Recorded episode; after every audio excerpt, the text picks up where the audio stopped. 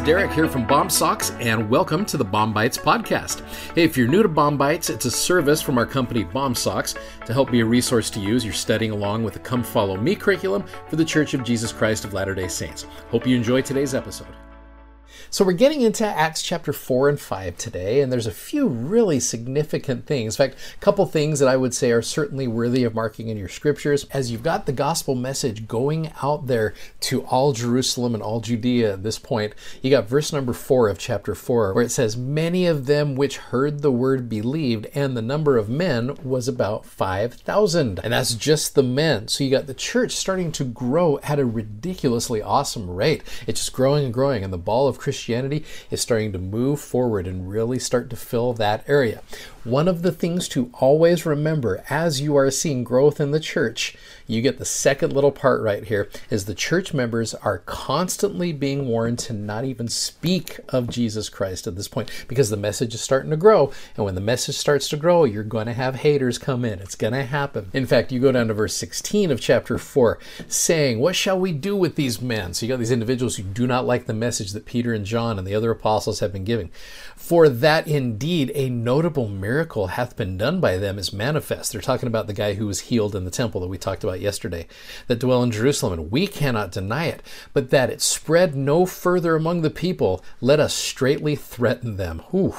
That they speak henceforth to no man in his name. And they called them and commanded them not to speak at all, nor teach in the name of Jesus, but Peter and John, again, these bold witnesses, answered and said unto them, Whether it be right in the sight of God to hearken unto you more than unto God, judge ye, for we cannot but speak the things which we have seen and heard. I love that. You click on the word speak, it takes you over to Jeremiah where it talks about that fire in your bones that you feel, right? We can't not talk about this.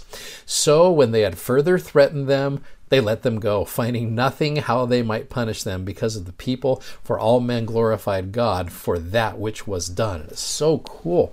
However, you're still going to get persecuted. You go over to chapter 5, you get verse 27, and when they had brought them, they set them before the council, and the high priest asked them, saying, Did we not straightly command you that you should not teach in his name? Didn't we talk about this in the previous chapter? And behold, you have filled Jerusalem with your doctrine, and intend to bring this man's blood upon us. And then Peter and the other apostles answered and said, we ought to obey God rather than men. Boy, there's a great statement right there. Verse 32 We are his witnesses of these things. We talked about that a couple days ago. And so also is the Holy Ghost, whom God hath given to them that obey him.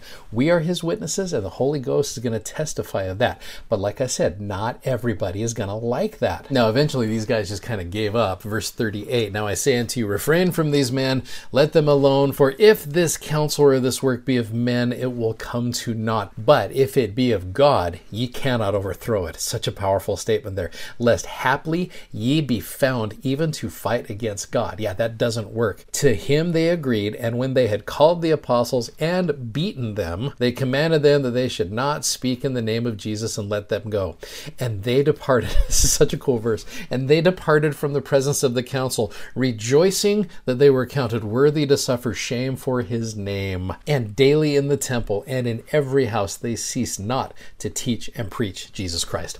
So here's the thing Okay, if you're a member of the church, you're going to get persecuted. It's going to happen. The more the church grows and the more people find out about it, there's going to be haters coming in. Like I said, some of you try to share on social media and there's a fear to share. I get it. I get it. We we do it all the time right there. And in our comments, there's always going to be people popping in with little hateful comments.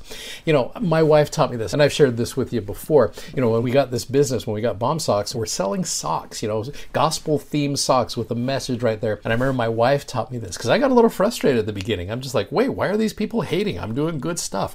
And she just said this. She said, if you're not going to attract the people who hate your brand, then you're never going to attract the people who love your brand. And so when you are sharing the gospel, you're going to have haters. You're going to be persecuted. It goes back to the Beatitudes, back where Jesus said, Rejoice and be exceeding glad, for great is your reward in heaven, for so persecuted they the prophets which were before you. So if you're ever being accused of being a member of the church and getting grief about it, there's probably enough evidence to convict you of it. So keep sharing the gospel, knowing that you and I were called upon to be witnesses of Jesus Christ. Not everybody's going to like it, but it's going to bless people's lives. And so I would invite you to just not be fearful of that and just keep sharing, and you're going to be blessed for it, and other people will be blessed for it too. I know that's true. If you'd like to check out our video that goes with today's podcast, you can find us on YouTube, Instagram, and Facebook by simply searching BOM Socks. That's B O M S O C K S. And be sure to check out our amazingly comfortable gospel themed socks at bomsocks.com. Thanks for listening and hope you'll join us again for more episodes of BOM Bites. Godspeed and have a great day.